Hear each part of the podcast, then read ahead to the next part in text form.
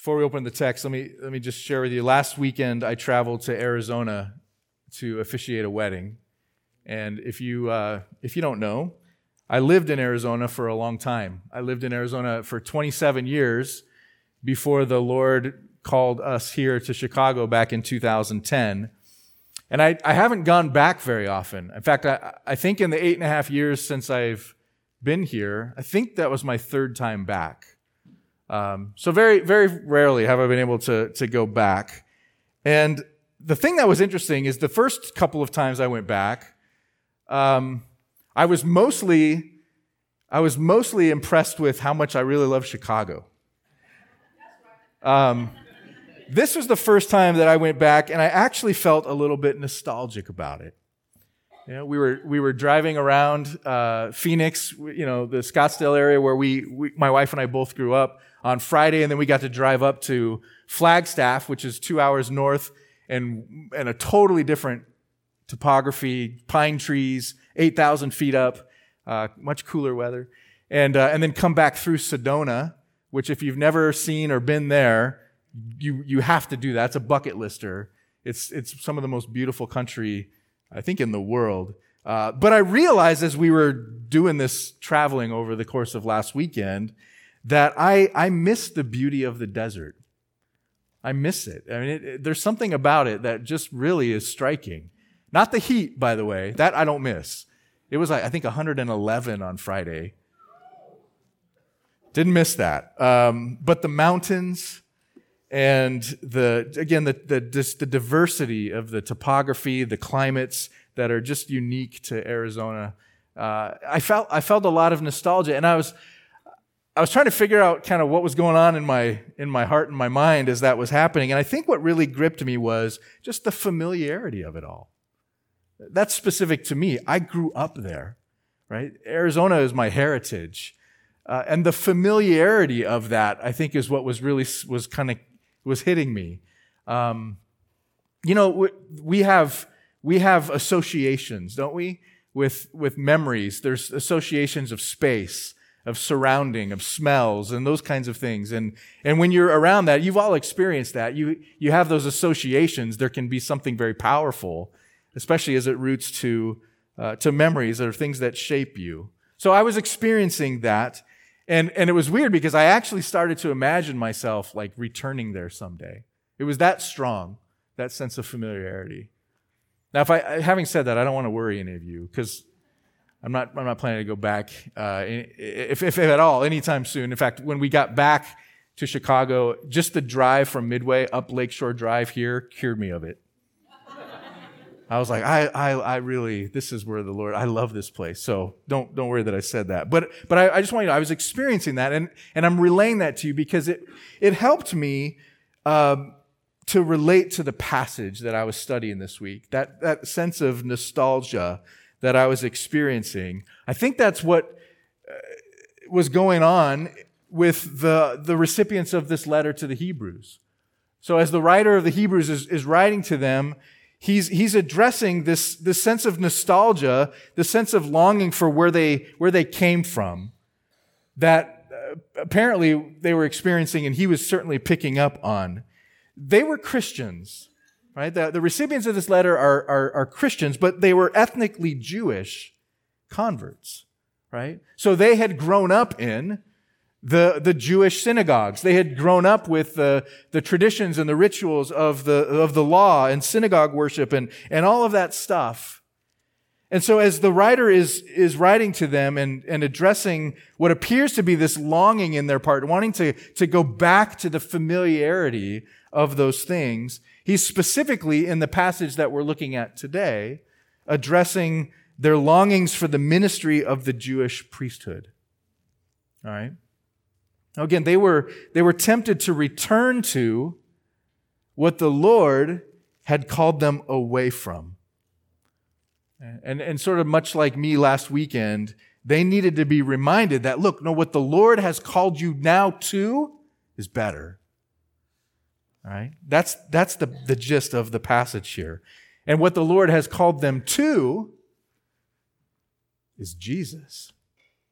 Jesus is better Jesus, as the writer of the Hebrews reminds us and them, is the greater high priest. So look with me at the text. Chapter 7, we're going to start in verse 26. I'll put it up here on the screen for you. 7:26 through 28. For it was indeed fitting that we should have such a high priest. He's talking about Jesus. It was indeed fitting that we should have such a high priest, holy, innocent, unstained, separated from sinners, and exalted above the heavens. He has no need, like those high priests, to offer sacrifices daily for first his own sins and then for those of the people, since he did this once for all when he offered up himself. For the law appoints men in their weakness as high priests, but the word of the oath, which came later than the law, appoints a son who has been made perfect forever. All right, so he's comparing the priestly ministry of the high priest and the priesthood of the Old Testament with the greater priesthood of Jesus. Now, since we're not a Jewish audience, I don't think hardly any of us have a Jewish background. It's important for us to get a quick explanation of the role of the Old Testament priesthood and an understanding of where that ministry took place in the tabernacle, the Jewish tabernacle, later the temple, right? Let's talk about that a little bit so we can relate to what he's trying to say here. The priests made offerings to God in the tabernacle or in the temple for the sins of Israel. That was the primary role. A priest, of course, is a mediator. A priest acts as a go-between between a holy God and a sinful people. And the primary way that was done, there was lots of ways in which that mediatorial role was carried out, but the primary way was through the sacrifices and primarily through the offerings of slain animals. The animals' sacrifices were there to be substitutionary deaths for the people. The wages of sin is what? Death, right? So there, the Bible tells us, and in fact, we'll look at it here in Hebrews, that apart from death, apart from the shedding of blood, there's no forgiveness of sins. That's the wage. So God in His grace had provided this sacrificial system where He would transfer that guilt to the substitute. And so that animal sacrifice was there to be an offering to satisfy the justice of God, but to be a gracious offering that would give forgiveness for the people, right? So we see that actually take place in chapter 9. If you want to turn over to chapter 9, look at verse 19. And it explains a little bit about that role. Chapter 9, verse 19. For when every commandment of the law had been declared by Moses to all the people, he took the blood of calves and goats with water and scarlet wool and hyssop and sprinkled both the book itself and also all the people, saying, "This is the blood of the covenant that God commanded for you." And in the same way, he sprinkled with the blood both the tent and all the vessels used in worship. Indeed, under the law, almost everything is purified with blood, and without the shedding of blood, there is no forgiveness of sins. So he's explaining what that offering looked like. The priest would take the blood of the slain animal, and he would sprinkle the people, would sprinkle inside the tabernacle and sprinkle all of the different elements there as that picture of the blood covering the sin, providing redemption for the people. Now, here's the thing, and as he tells us here in chapter 7 and 8, because the priests were representative of the people before a holy God, the priests then had to go through great efforts to be clean, to be spiritually and ceremonially clean. They had to cleanse themselves. They had to keep themselves pure. They wore special garments. They performed various rituals, all designed to provide that cleanliness so that they could go before the presence of the glory of God and intercede for the people. And it was in the tabernacle under Moses and later the temple that was the place in which the most important offerings were made. And that's because that's where the presence of God, that's where the glory of God dwelt, in a place called the Most holy place. And we studied that. Those of you who've been around a little while, we went through the book of Exodus recently, and we looked a lot at how they built that tabernacle and what the symbols of the tabernacle were. And I'll put up a slide that I put up back then. This is what that tabernacle would have looked like under Moses. And Hebrews 9 gives an explanation of the worship that occurred there, led by the priesthood. So again, look at chapter 9. We're going to look at verse 1 this time.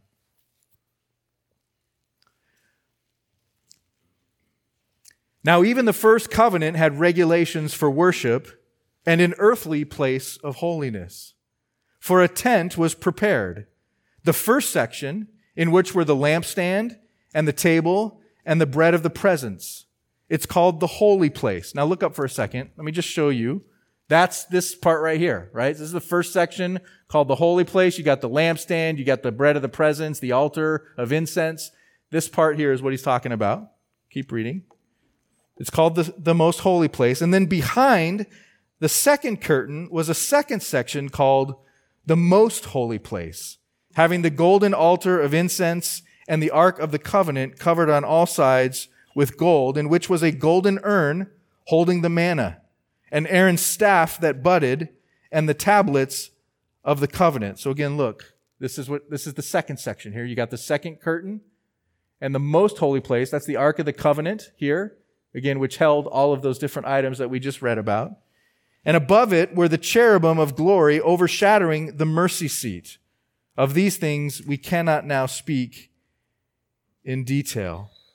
All right, so this is just a visual representation of what he's just talking about. You can kind of barely see. These are the cherubim that were over that ark on the lid and the mercy seat. This is where the glory of God dwelled, and this is where ultimately the high priest would go in and make the ultimate sacrifice, the Day of Atonement, and making sacrifices for all the nation of Israel. Keep reading verse 6. Chapter 9. These preparations having thus been made, the priests go regularly into the first section, performing their ritual duties, but into the second only the high priest goes, and he but once a year, and not without taking blood, which he offers for himself and for the unintentional sins of the people. By this, the Holy Spirit indicates that the way into the holy places is not yet opened, as long as the first section is still standing, which is symbolic for the present age. According to this arrangement, gifts and sacrifices are offered that cannot perfect the conscience of the worshiper, but deal only with food and drink and various washings, regulations for the body imposed until the time of Reformation. All right? So you get this idea here that you've got something that's temporary.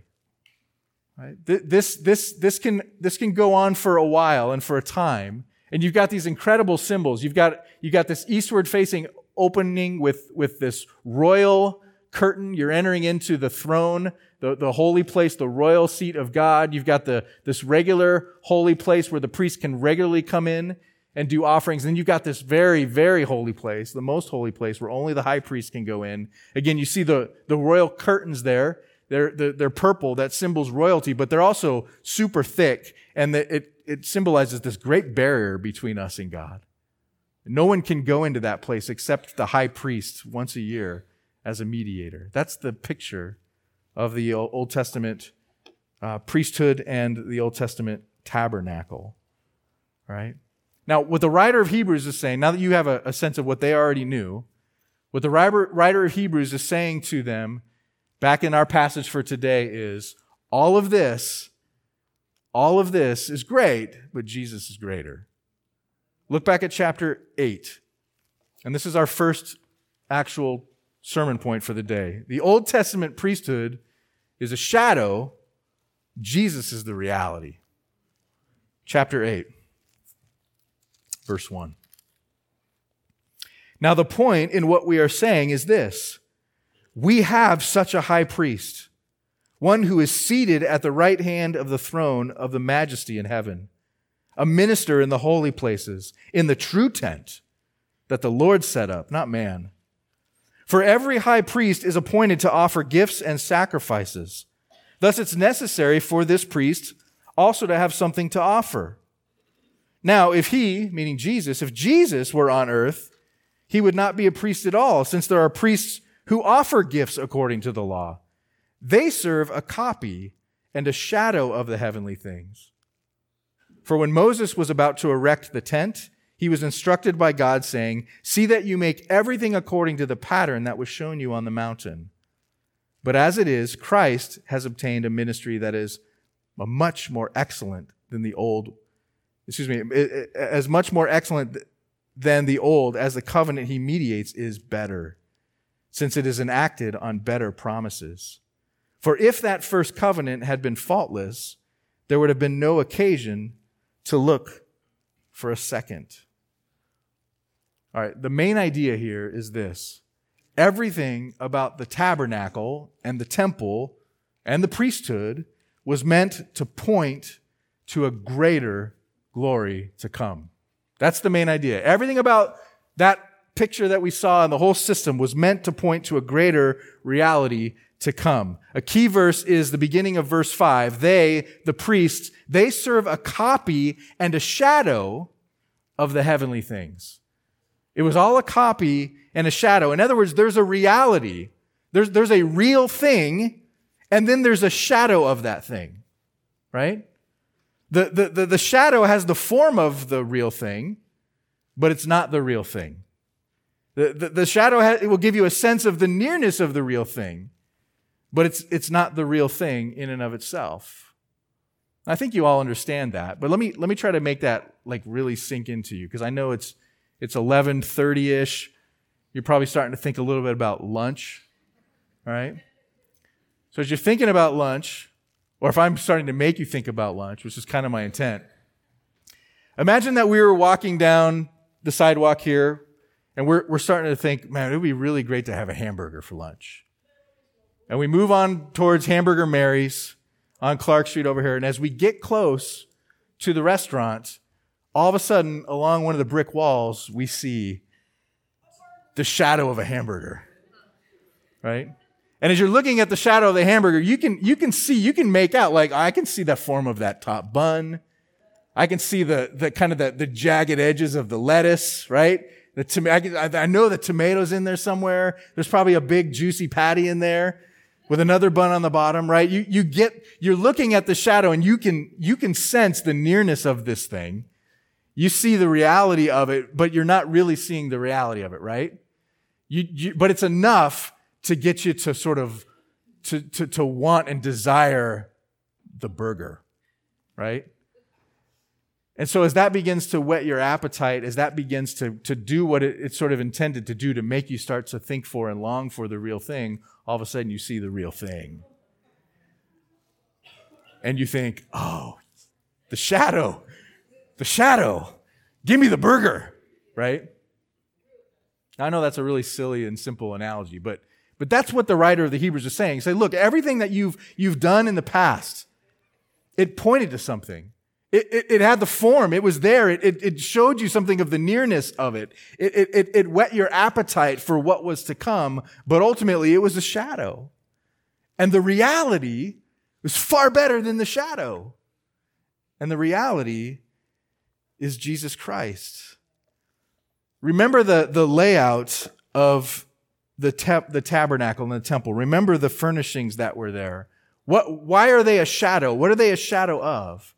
Well, think about this for a minute. Try to get that. In fact, let me see if I can put it back up for you to ponder. Consider what's going on there. They are, in fact, heaven-like.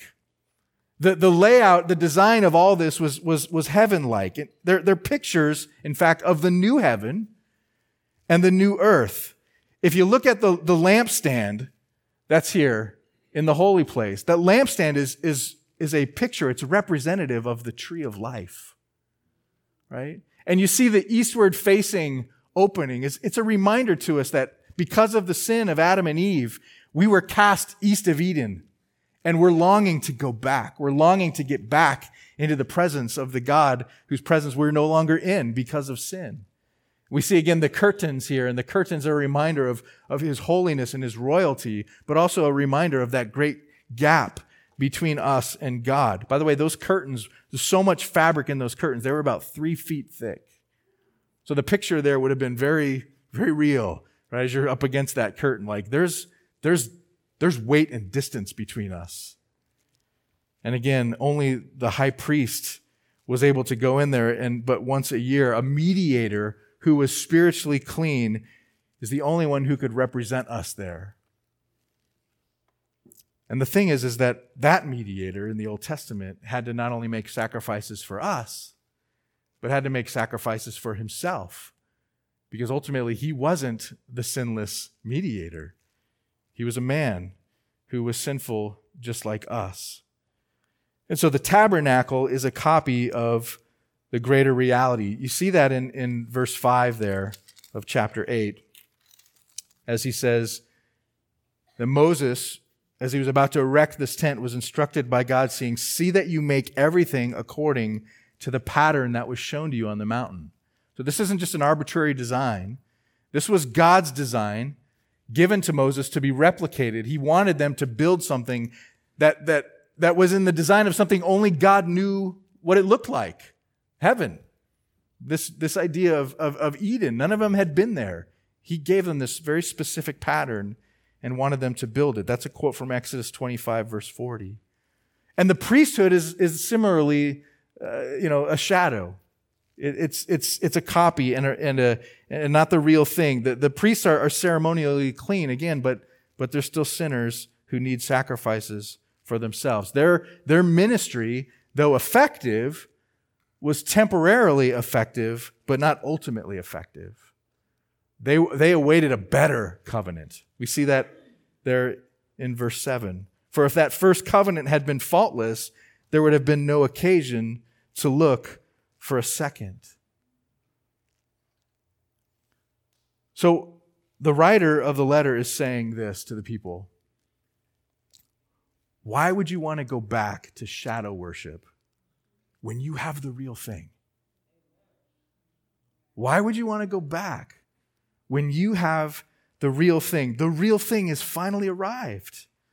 Verse 1 and 2 of chapter 8. The point, what we're saying is this: we have such a high priest, one who is seated at the right hand of the throne of the majesty in heaven. We have a minister in the holy places, in not this tent, but the true tent, the one that the Lord set up, not one that man has set up. So he's saying to them, look, Jesus is the true and better high priest, because Jesus' ministry isn't in the copy of heaven. His ministry is in heaven itself, the real deal, right now. And it's not temporary. It's permanent, and it's finished, because he doesn't leave the throne room. He doesn't just get to go in there once a year and make this offering. He stays there. He's seated at the right hand of the Father. He sat down in the room, and no earthly priest could ever say that. And Jesus is the greater high priest because, as we see here in verse 6, as it is, Christ has obtained a ministry that is as much more excellent than the old as the covenant he mediates is better, since it's enacted on better promises. So what are the guarantees of the better promise? That's what he wants them to see. Sorry for the burger again. Second point. 4 reasons why Jesus is the greater high priest. He's saying, look, this has all been enacted on better promises. What's the guarantee of the better promises? 4 reasons why Jesus is the greater high priest. Going back to the passage that we started with in chapter 7, verse 26. And the first one is this: Jesus is unstained by sin. He has no need to offer sacrifices for himself. Look back again at verse 26 of chapter 7. For it was indeed fitting that we should have such a high priest, holy, innocent, unstained, separated from sinners, and exalted above the heavens. Again, no other priest could say that. Nobody could say that. Even the most devout of the priests were still transgressors of the law. And so again, they went through this exhaustive ritual cleansing, this exhaustive work to make the outside of themselves clean and pure so that they could stand in the presence of a holy God, but they could never clean the inside. They could never get down to the innermost being of their sinfulness. And why not? Well, because who but God alone can cleanse the human heart? And that's why the writer's saying, but Jesus is superior. Though he's fully human and was tempted to sin in every way, he's also fully God and possesses that inward moral purity and sinless perfection. He never sinned. He never transgressed the law. So unlike the priests who had to make offerings for themselves, Jesus has no need to do that. That's the first reason why he's superior. In fact, secondly, Jesus is the once for all sacrifice for us. Verse 27. He has no need like those high priests to offer sacrifices daily, first for his own sins and then for those of the people, since he did this once for all when he offered up himself. That's an amazing truth. Because he was sinless, he didn't have to offer sacrifices for himself, but instead could offer himself as the sacrifice. That's an amazing truth. Never in a million years would it have occurred to any of the other priests that they could actually be the sacrifice. Never.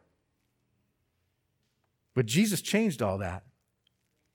He didn't need a sacrifice for himself. He became a sacrifice in himself. And that once for all nature of that sacrifice is almost too amazing to grasp. Remember, there were daily offerings. There was the annual offering that had to be repeated and repeated. And this idea that he could do one time and it would be all-encompassing. It's almost too amazing to grasp. And yet we get to marvel at the reality of it and the effectiveness of that. Remember again the curtains I mentioned in the tabernacle and the temple being 3 feet thick. I mean, that picture of the gap that separates us from God. This immense gap. And yet Jesus doesn't just enter through the curtain, does he? He tears it. He tears it away.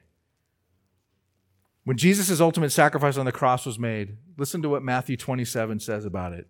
It says, Jesus cried out again with a loud voice, and he yielded up his spirit, and behold, the curtain of the temple was torn in two from top to bottom, and the earth shook and rocks split. I mean, this was effective ministry, effective sacrifice. And the barrier, the immense barrier between a holy God and sinful mankind was done away with forever.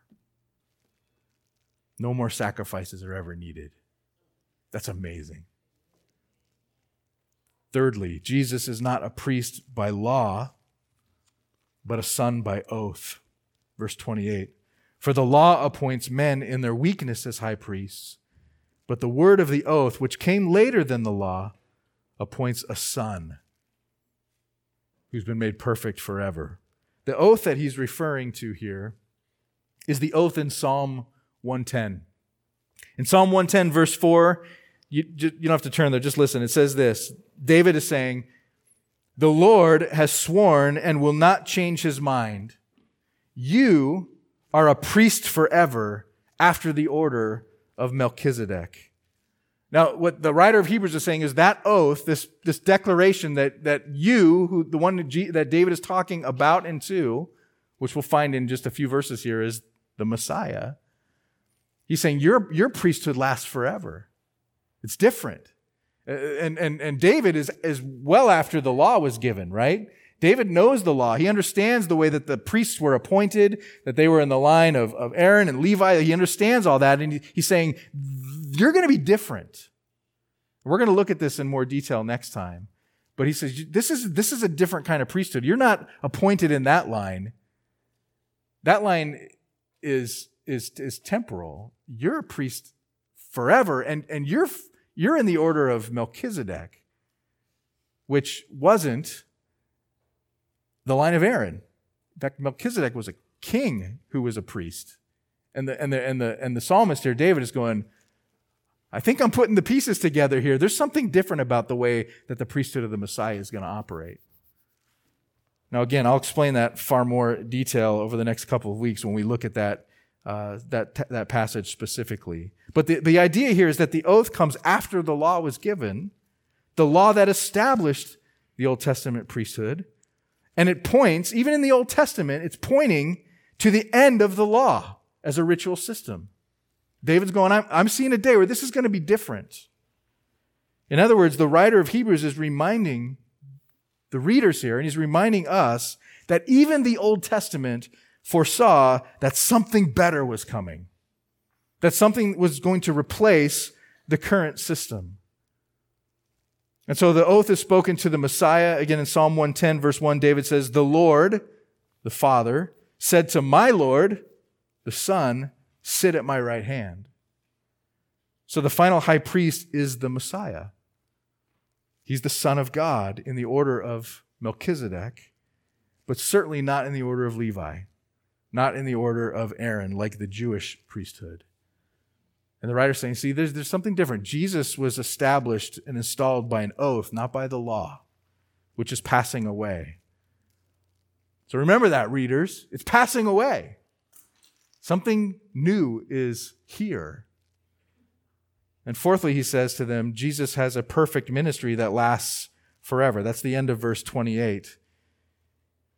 The law appoints the priests, but this one was appointed as a son who has been made perfect forever. So he's saying, look, because Jesus is at the Father's right side, his priestly function is always being performed. It's always being performed. Not once a year, but every moment of every day.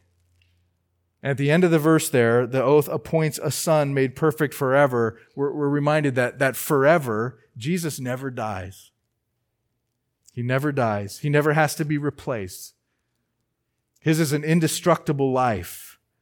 This priesthood of Jesus, the one who prays for us, the one who is sympathetic with us, been perfected forever, not for a decade or a century or a millennium, but forever.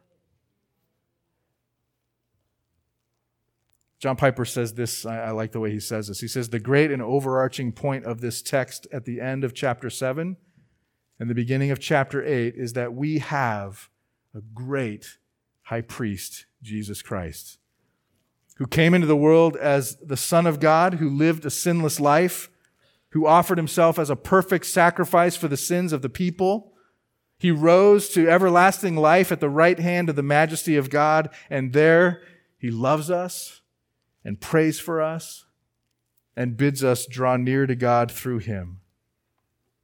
He didn't fit into the old system of priestly sacrifices. He came to fulfill it and to end it because he is the reality, whereas they were the copy. They were the shadow. And when the reality comes, the shadow passes away. Let me give you just two applications. The first one is this. That's the core of our faith. That the priestly ministry of Jesus that we just described, that's the core of the good news of the gospel. Jesus has come and done once for all, what always needed to be done for us. And it's the perfect ministry of our forgiveness, of our reconciliation to God. We can't and don't need to continually make sacrificial offerings that are just temporary in their effect. We don't have to wonder if the effect is sort of worn off and is it time to go back and do it again? Are there unknown or unintentional or unconfessed things that we We are sort of left uncovered by the blood, that someone's got to go back in there and mediate for us. We don't have to do that anymore because Jesus has come and perfected the ministry. His death and resurrection are eternally efficacious. That's the core of the good news. That's what we celebrate every Sunday as we come together and we sing and we praise and we study this word. It's all around this root truth that in Jesus Christ, we can confidently know our sins are forgiven. And He won't be replaced. He won't die. He's right there, right now, sitting at the Father's right hand, advocating for us. And He always will be. That's awesome. So the first application is just to recognize that this understanding is fundamental to our understanding of the gospel. Do you know and believe this? That Jesus Christ's finished work is finished. And that your faith in Him appropriates that finished work to you in such a way that you should be rock confident in your standing before a holy God. Now, the reason I want to bring that up is because I think most of us as Christians can articulate that and can say, yeah, I know we can look back to His finished work on the cross and know that that at that moment my sins were forgiven. And I think we often will live our lives in such a way that we're constantly looking back to that moment. But I wonder if we're cognitively aware that as we live our daily lives moment by moment, from here on out, that ministry wasn't just finished back there, but continues. So when you live your life and you're reminded of your continual need for that forgiveness, because you sin every day, right? Are you cognitively aware that the finished, effective work of Jesus is not just finished, but continuing, so that even right now, as you sin, He's seated at the right hand of the Father, advocating for you and telling you, I covered that? Do you believe that? I think we can often forget that. We sort of anchor ourselves in something that happened, but we forget to appropriate it to ourselves every day. To live in light of the truth of the gospel every day. His ministry continues. Which is kind of a radical paradox because it's done.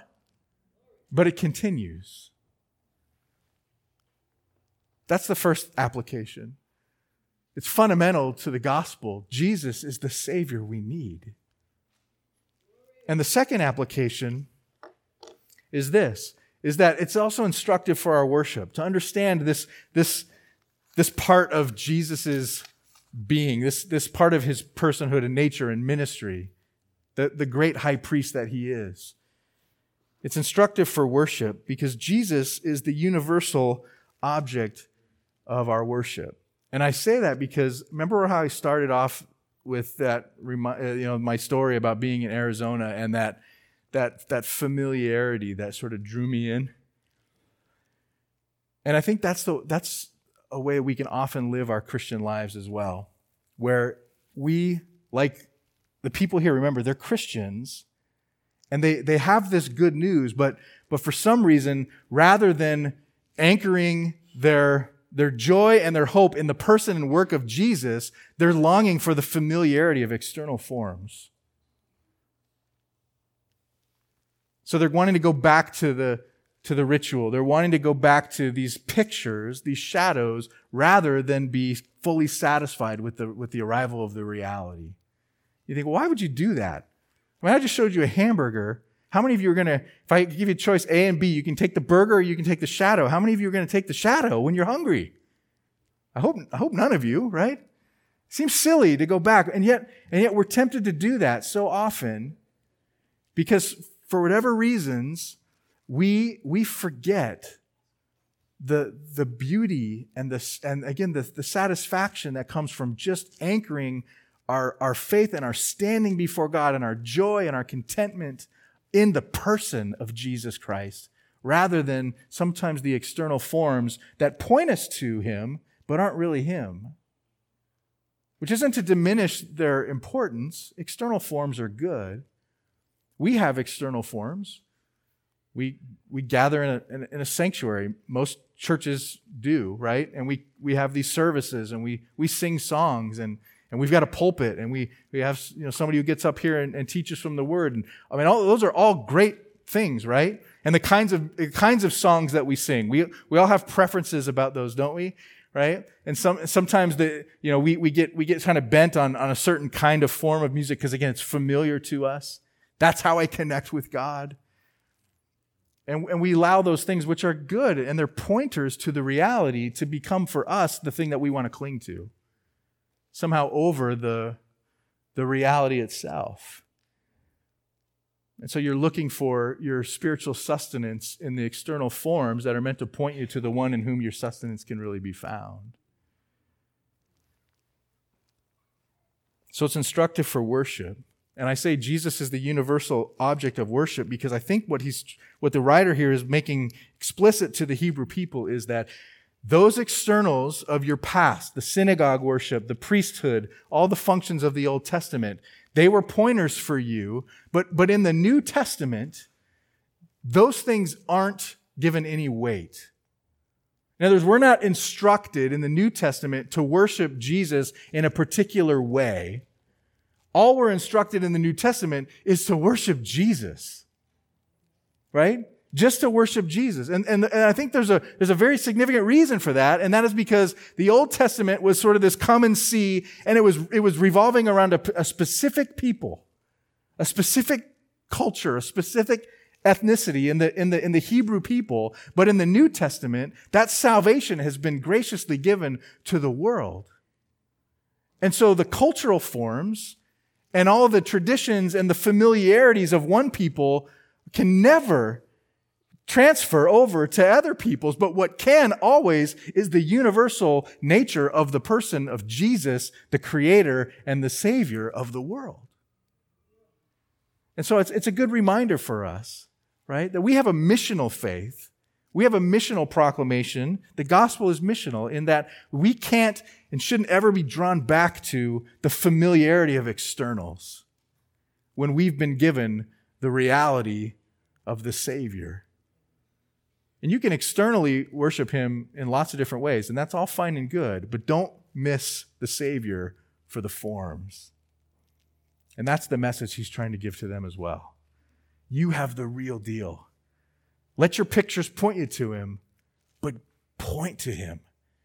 Trust in Him. Worship Him. Those things, they pointed to something that was effective, but in and of themselves, they're not effective. They're only effective to the extent that they point to the one who's effective, Jesus. So let's worship Jesus for who He is. Father, thank You for Your word and for this important reminder that Jesus is the great high priest we need. That there is no other that we need. There is nothing else that we need. We just need Him.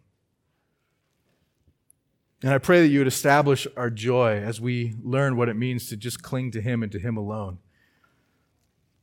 And in that, Lord, I'm not asking to prescribe or to deny any particular kinds of forms. I'm thankful for our services, and I'm thankful for our songs, and I'm thankful for our traditions and all the things that help point us to You. But I do fear, Lord, that sometimes that we put our focus on the externals and we miss Jesus. And we don't want to miss Jesus, Lord. We want to see Him and worship Him and know Him for all that He is. And be freed up then to share Him with others without the constraints of those external forms. Help us to believe that Jesus can meet us right where we are. That Jesus isn't limited to a box of forms. He's for the world. So give us a heart not only to worship Him for who He is, but to share Him with everybody. To take Him to the world, to take Him throughout our neighborhood, to be open to all forms of expression, because we're mostly concerned with, are we worshiping Jesus? And we're satisfied with Him. So fill us with that satisfaction. Remind my brothers and sisters here that they have a Savior whose ministry is both finished and continual. And it's effective everywhere, every time, in every way. Hallelujah. We pray that in his name. Amen.